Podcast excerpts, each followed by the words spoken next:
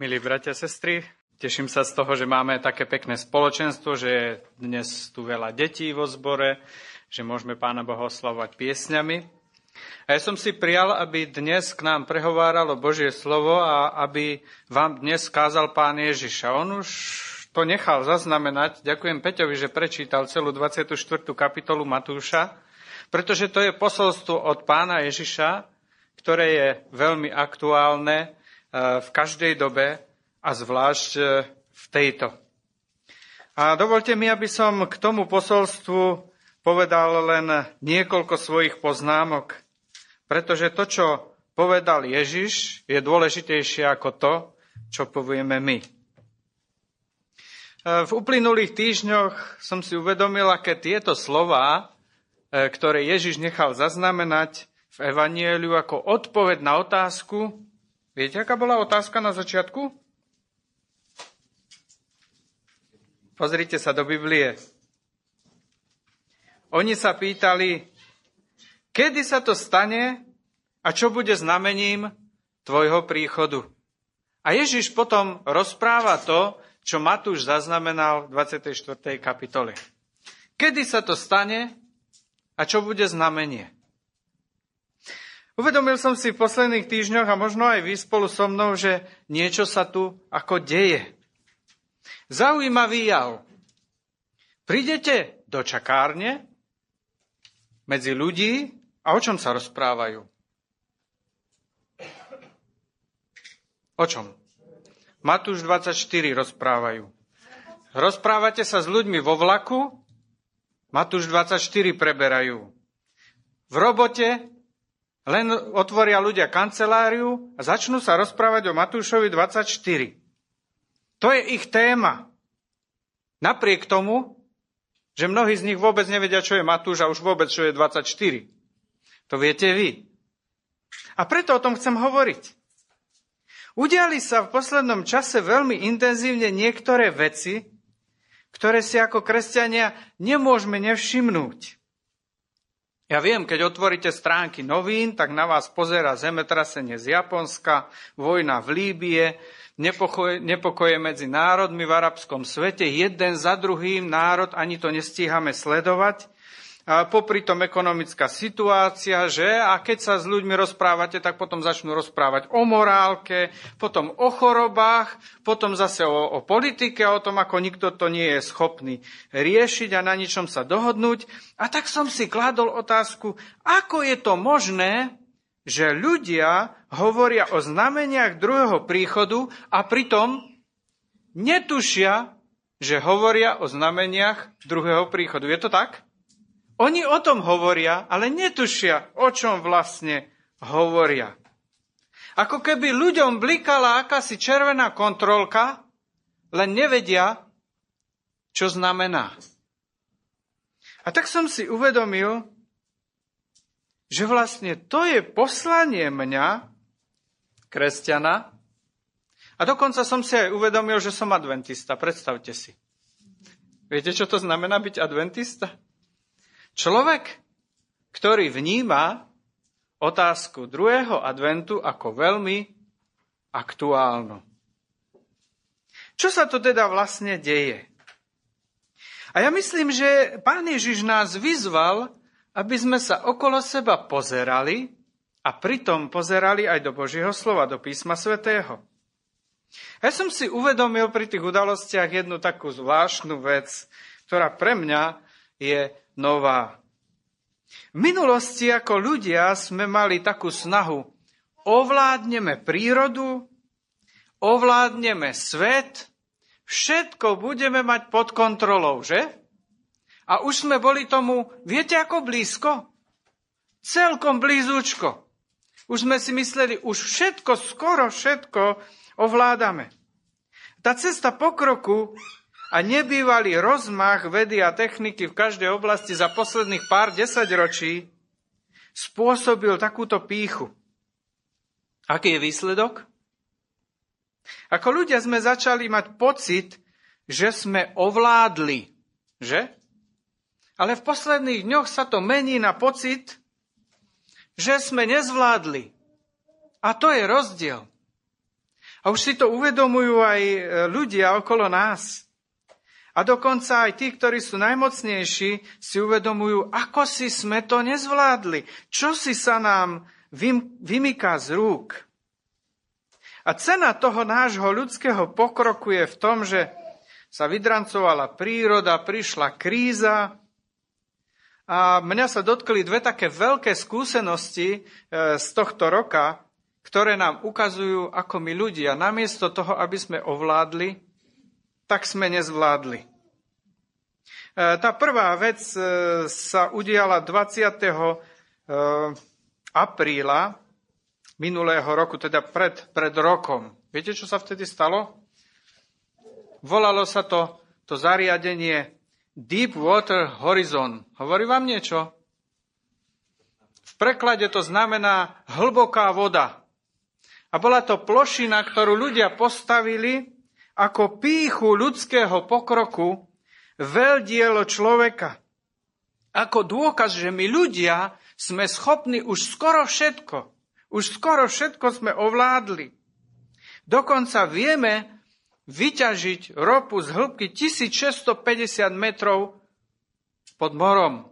No nie je to úžasný pokrok vedie techniky? 24. tesne predtým, ako tá plošina bola spustená do prevádzky, došlo k výbuchu. Dva dni tam liali vodu a po dvoch dňoch sa potopila. Celkom do hlbokej vody a ona sa tak aj volala Deep Water. Tri mesiace sa ľudia snažili zastaviť únik ropy.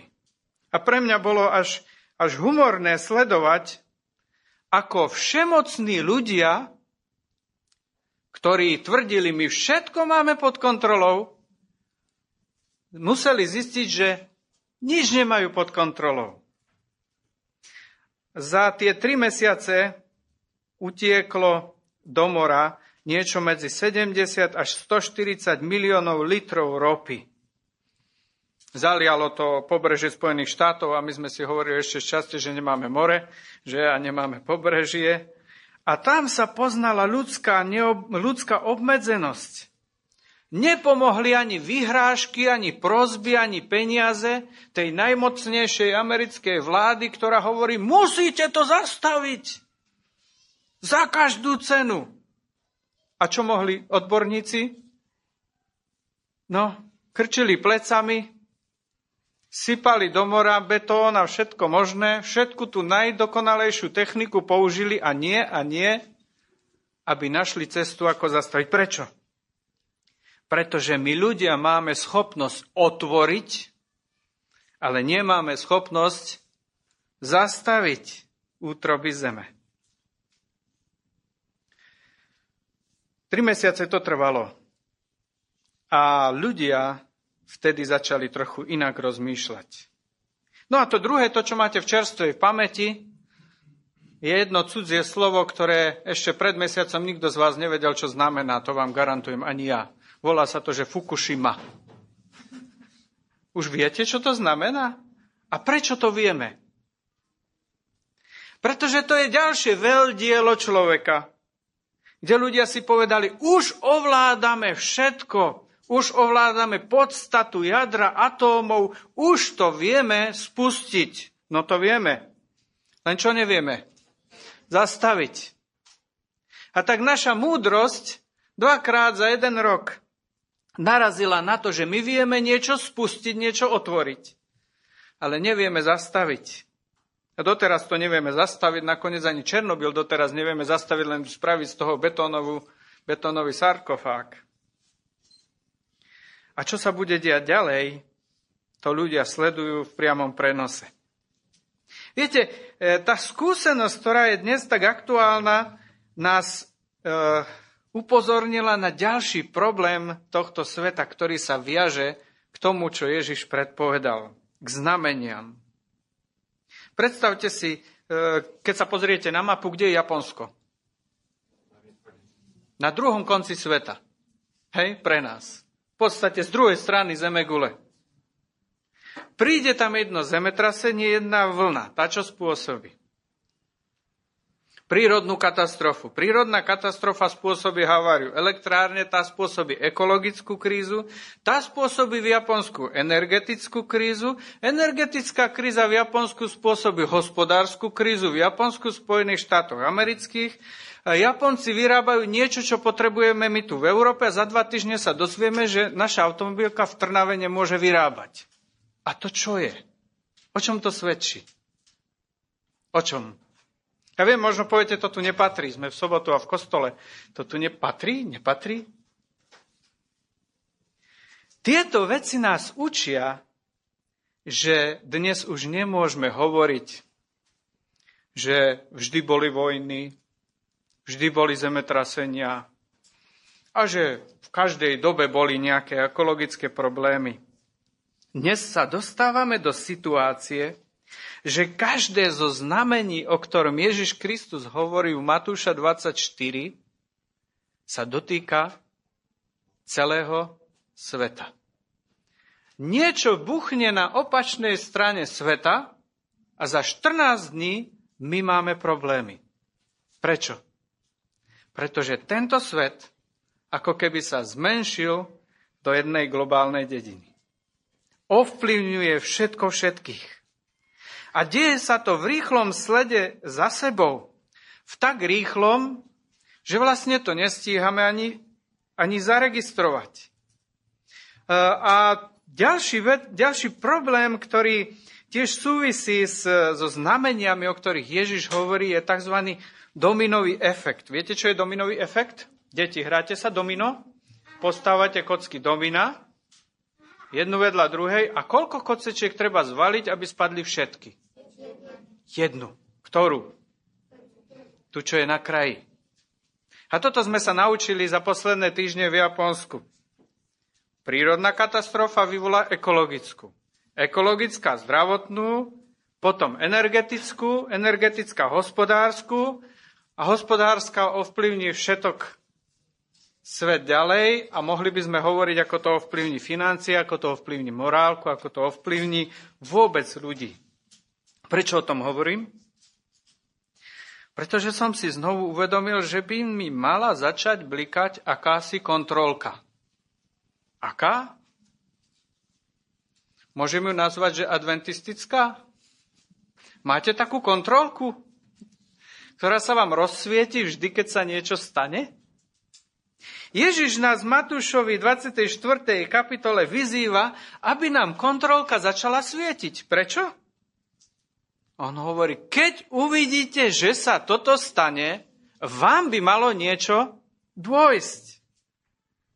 A čo dochádza ľuďom? Ako by ste nazvali jednu emóciu spoločnú pre všetky tieto javy, o ktorých teraz hovoríme? Hovorí sa tomu strach. A z čoho je ten strach?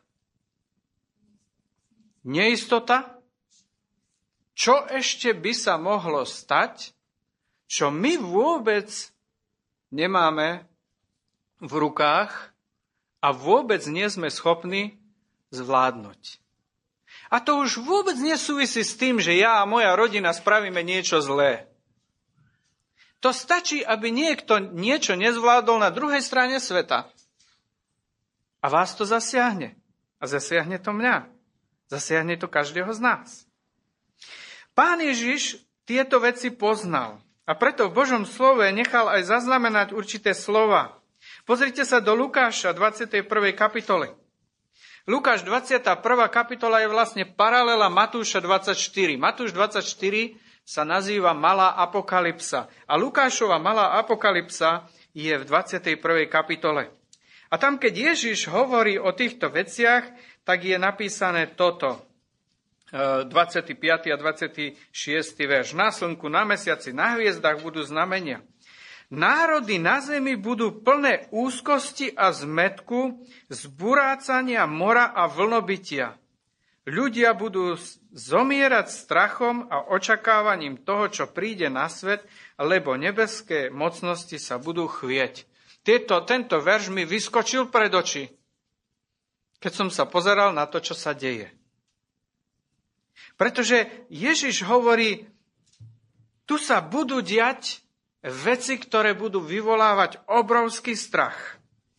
More a vlnobytie.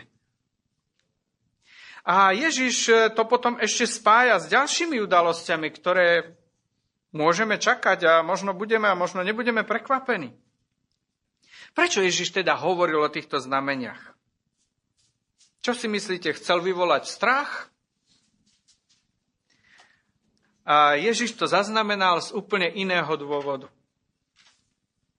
Minulý týždeň e, bolo jedno stretnutie tu v Bratislave, kde sa stretli predstavitelia všetkých cirkví. Ja som mal príležitosť s niektorými z nich hovoriť a bolo zaujímavé, že aj téma toho stretnutia bola práve táto. A jeden e, z biskupov, s ktorým som mal príležitosť sa rozprávať, on hovorí, vieš, brat, ja som kázal na túto tému v mojom spoločenstve. A keď som skončil, tak ľudia ma pri dverách zastavili a povedali, brat biskup, čo nás strašíš? A on hovorí, a ja som bol prekvapený. Hovorím, ľudia, ale vedia, ja som len z písma svätého čítal. No dobre, ale prečo nás strašíš? Nie je dosť, že nás média strašia, a ešte ty nás strašíš? A potom hovorí, počkal som zo dva týždňa a bol som na jednej kresťanskej konferencii kde vystupovali vedci a mali rôzne prednášky. A jedna z tých prednášok hovorila presne to, čo ja som čítal z Biblie, akurát, že to hovorili vedci. A tak som si tú prednášku poprosil a priniesol som mojim spoluveriacim a dal som im, pozrite sa, toto hovoria vedci a toto hovorí písmo. Komu chcete veriť? Písmu svetému alebo vedcom? A myslíte si, že to hovoríme, aby sme sa strašili? Lukáš 21. kapitola pokračuje ďalej 28. veršom. A Ježiš tam odhaluje, na čo to hovorí. 28. verš. Keď sa toto začne diať, spriamte sa, zdvihnite hlavy, lebo sa blíži vaše vykúpenie. A prečo to je takto napísané? Keď má niekto strach, tak kde má hlavu?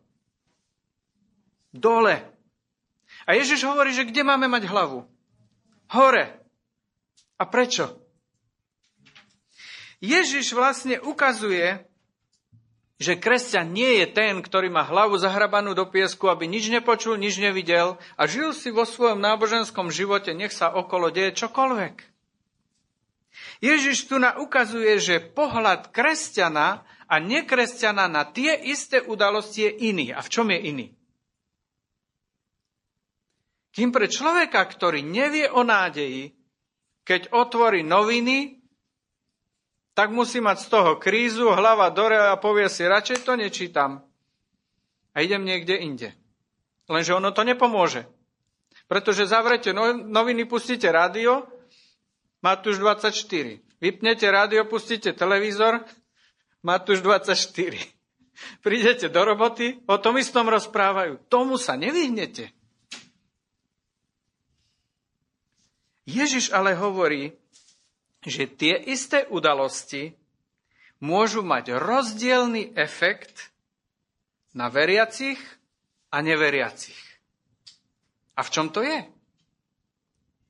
Zatiaľ, čo u neveriacich vyvolávajú strach a obavy z budúcnosti, ľudia si povedia, no kam sme to dopracovali a kam to všetko ešte speje.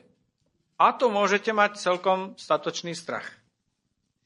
Ale u veriacich je to spojené s niečím iným. A Ježiš to tam naznačil. Čo je tam napísané? Keď sa to začne diať, hlavy hore a prečo? Lebo sa blíži vaše vykúpenie.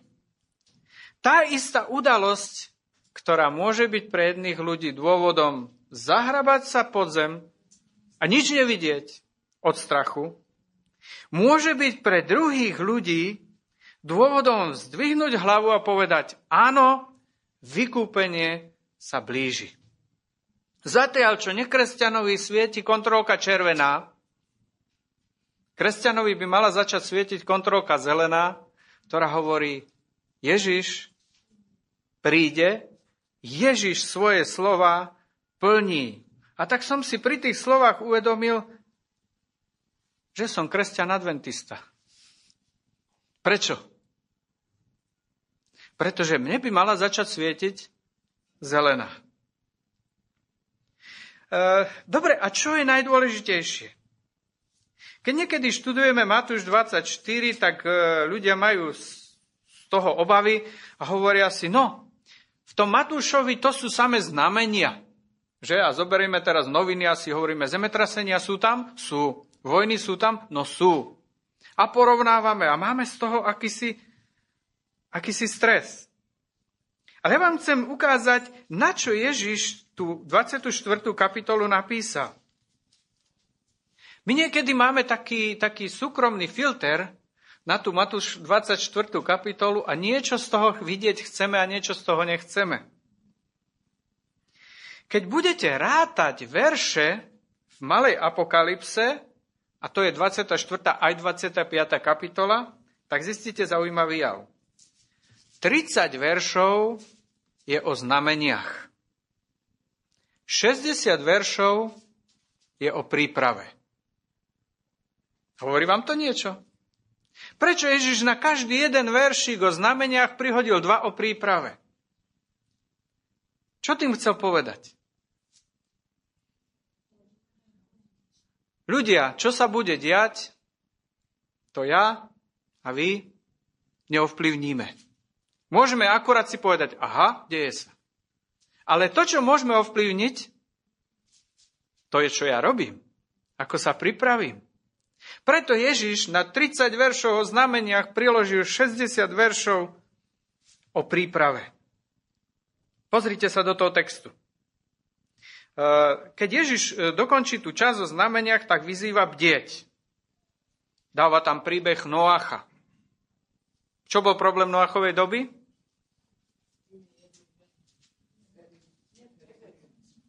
Zabudli na to, prečo sme tu, povedali si, zmysel života je jedzme, pime, hej, a užívajme a zabudli. A preto Ježiš hovorí, bdejte. A bdejte a buďte pripravení a končí tá perikopa tým, že syn človeka príde v hodinu, o ktorej sa nenazdáte. Potom prihodí Ježiš ďalší príbeh. Podobenstvo o vernom a nevernom sluhovi. A čo je pri vernom a nevernom sluhovi? Najdôležitejšia myšlienka? Čo? Moment prekvapenia. Aj pre jedného a pre druhého. A čo tam vyniká? Ktorý verš? Pán príde v deň, keď to nečaká. Byť pripravený, že pán príde v deň, keď to nečakáme. Potom pán Ježiš priloží ďalšie podobenstvo. O čom? Desať panien. A čo vám vytrča z podobenstva o desiatich pannách? 5 a 5. Všetky boli pripravené, ale jedni boli pripravenejšie. tak? Nie. Tí jedni sa spoliehali, že to posledné a najdôležitejšie urobíme kedy? Keď už bude kontrolka svietiť. Dobre? A keď zaznel hlas, že nich je pred dvermi, tak išli riešiť ten posledný bod svojej prípravy. A čo Ježiš hovorí? Ľudia. Ak s prípravou niečo môžete urobiť, urobte to teraz. Pretože ak to odložíte na potom, to bude už veľmi, veľmi neskoro. To bude veľmi neskoro. Podobenstvo o desiatich pannách hovorí, prípravu nemôžeš odložiť na poslednú chvíľu. A potom je ďalšie podobenstvo o talentoch. A to nám čo hovorí? To nám hovorí, že pripraviť sa znamená využívať svoje dary. Že keď Kristus príde, čo sa nás spýta? Ako si použil to, čo som ti dal? A potom je ďalší príbeh. Príbeh o poslednom súde. A tam Ježiš ide ešte ďalej. A hovorí, že ľudia budú rozdelení. Po lavici, po pravici. Podľa čoho? Kam sa sami zaradili? Hej, či nie? Dovolte mi povedať, že kam sa sami zaradili. Súhlasíte? Pretože v tom príbehu Ježiš hovorí, že tí, ktorí sa zaradili na tej strane, kde boli spasení, tak sa tomu čudovali a hovorili, a kedy? Kedy sme sa my dopustili niečoho takého, že sme pomohli niekomu? Ježiš hovorí, čo ste urobili tým najmenším, to ste urobili mne. A tí, ktorí boli zatratení, tam Ježiš hovorí, a čo ste neurobili? Ani vravia, a kedy sme neurobili? Čo ste neurobili jednému z najbližších, neurobili ste ani mne. Všetky tieto podobenstvá nám ukazujú, že Ježiš zdôrazňuje oveľa viac ako nejaké novinové sledovanie, čo sa už udialo a ešte neudialo, aby sme boli pripravení. Pretože či to sledujeme alebo nie, Kristov príchod je popísaný ako moment prekvapenia. Prepačte, a v tomto smere zase nie som adventista. Taký, ktorý by si myslel, že my máme tie noty, podľa ktorých pán Boh hrá. To teda nie. Matúš 24. kapitola nie je na to, aby sme si spravili zoznam a robili si fajky. Viete, zemetrasenie už bolo, hej. vojna teraz je, čo ešte nasleduje, hlad aj ten je. A keď spravíme poslednú fajku, tak potom? Častokrát ľudia používajú Božie slovo na to, aby z Matúša 24 hovorili o tom, čo je koniec. A ja vám chcem povedať, že Matúš 24 menuje tieto veci a píše, že to nie je koniec. Všimli ste si to? V slove Božom je to napísané presne naopak, ako to niekedy kresťania vykladajú. Napríklad hovorí sa častokrát vojny a to je koniec. A pozrite sa do 6. verša. Hľadte, aby ste sa neprelakli, to musí byť, to je o vojnách, ale ešte nie je koniec. Slovo Bože hovorí, že vojny nie sú znamením konca. Ste niekedy takto čítali Matúš 24? Alebo sa hovorí v 7. a 8. verši hladomory a zemetrasenia. Častokrát sa hovorí, to je koniec. A čo je v Biblii napísané? To je začiatok. Presne naopak, ako to hovoríme. V 12. verši je napísané, že sa rozmnoží ochladne láska. A ľudia niekedy hovoria, no to je koniec, lebo už to tu je. A Ježiš hovorí, nie, nie, pretože tam ďalej je napísané, vy musíte vytrvať až do konca. To tiež ešte nie je koniec. A keď sa hovorí o falošných mesiášoch a niektorí ľudia vravia, toto je už ten koniec, tak Ježiš hovorí, nie, nie. Nedajte sa oklamať. Dobrá otázka je teda, na čo čaká? Na čo ešte čaká? Rád by som vás vyzval, aby ste si otvorili Bibliu a v druhom liste Petrovom, v 3. kapitole, 9. verš. A tam je takáto e, odpoveď keď Peter tú istú otázku si kládol, ktorú mi dnes, na čo ešte čaká? Prečo Ježiš ešte neprišiel? On hovorí, pán nemešká so svojim zaslúbením, ako niektorí sa nazdávajú, že mešká. Ale je zhovievavý, lebo nechce, aby niekto zahynul, ale chce, aby sa všetci dali na pokánie. Máme Pánu Bohu vyčítať, že ešte Kristus neprišiel? Podľa tohoto verša by sme mu mali ďakovať. A hovorí, ďakujem ti, Pane Bože, za to, že si ešte neprišiel, pretože čo? Dal si šancu mne. Dal si šancu mne, aby som slúžil svojim blížnym. Dal si šancu mojej rodine, mojim kolegom, mojim spolupracovníkom. Dal si nám šancu, pretože nechceš, aby niekto zahynul, ale aby všetci ako je v novom preklade napísané, sa dali na pokánie. A tak na záver by som chcel povedať, v čom vidím moje osobné poslanie. A to sú dve veci. Tá prvá, to, čo nám Ježiš zdôraznil.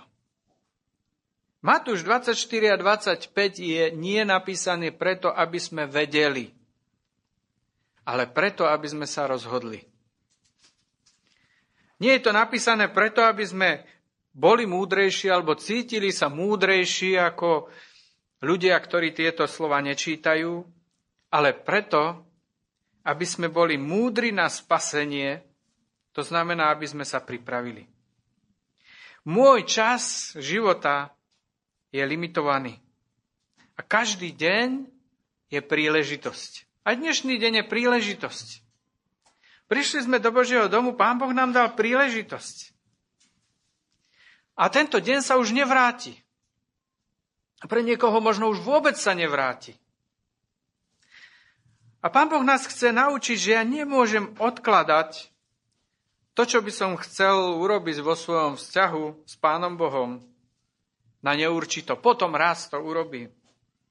A ja nemôžem odkladať ani to, čo by som chcel urobiť v svojich osobných vzťahoch k vám, k svojim blížnym, najbližším, ku kolegom, k susedom, k svojej rodine. Pretože tento deň je príležitosť pre osobnú prípravu. A potom, potom je tu druhá vec, ktorá je môjim poslaním a poslaním každého z nás. Keď Ježiš Matúšovi 24 vymenoval všetky znamenia, pri väčšine z nich hovorí, to ešte nie je koniec. A zemetrasenie, to ešte nie je koniec. Tak, ako som vám to pripomínal. Hej, ochladne láska, to ešte nie je koniec. A čo je koniec?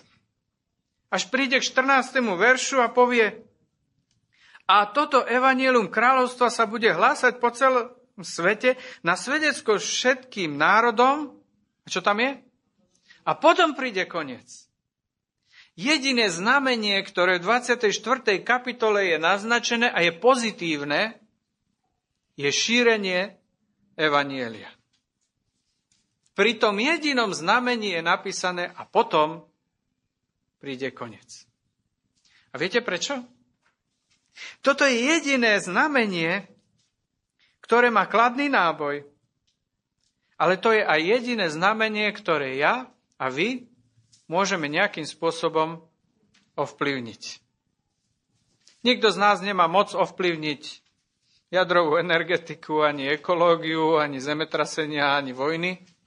Ale to, čo máme právo a možnosť, a dokonca dovolte mi povedať povinnosť ovplyvniť,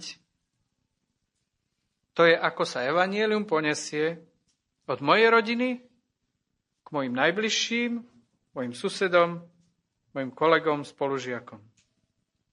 A to si prajem, aby sme si uvedomili, že ak Pán Boh neprišiel, ak Pán Ježiš ešte sa na zem nevrátil, tak to preto, že čaká na nás. Každý deň nám dáva šancu navyše. Ak by sa mohla udiať nejaká katastrofa vo vesmíre najväčšia, tak to je katastrofa osobná. Aby som ja alebo niekto z vás, niekto z nás neboli pripravení. To je jediná katastrofa, ktorá skutočne stojí za to, aby sme o nej uvažovali. A ovplyvniť to môžeme každý z nás. A tak vás eh, chcem, bratia a sestry, vyzvať, aby ste o týchto veciach uvažovali. A keď čítate noviny a pozeráte televízor, aby ste mali hlavu hore, a keď sa diskutujete s ľuďmi v práci a v škole a na ulici a so susedmi, aby ste mali hlavu hore. Aby ste tým ľuďom dokázali ukázať, vieš, áno, sú to kontrolky, ale pre mňa nie červené, pre mňa zelené, ktoré nám ukazujú, že pán svoje zaslúbenia plní. A ak Ježiš splnil všetko to, čo je u Matúša 24. kapitole napísané, splní sa aj to posledné zaslúbenie, ktoré je napísané v tom 14. verši. Evangelium sa bude hlásať a potom príde koniec. A uvidia syna človeka. Prajem si, aby sme všetci boli pripravení stretnúť sa s Ježišom, uvidieť ho a privítať ho, privítať ho s radosťou. Prajem vám, aby keď prídete domov a keď e, zase budete niečo čítať, tak aby vás to nezložilo, ale aby vás to povzbudilo. Aby vám to dalo pohľad viery do budúcnosti, aby vás to motivovalo, áno, Pán Boh svoje zaslúbenia plní. Amen.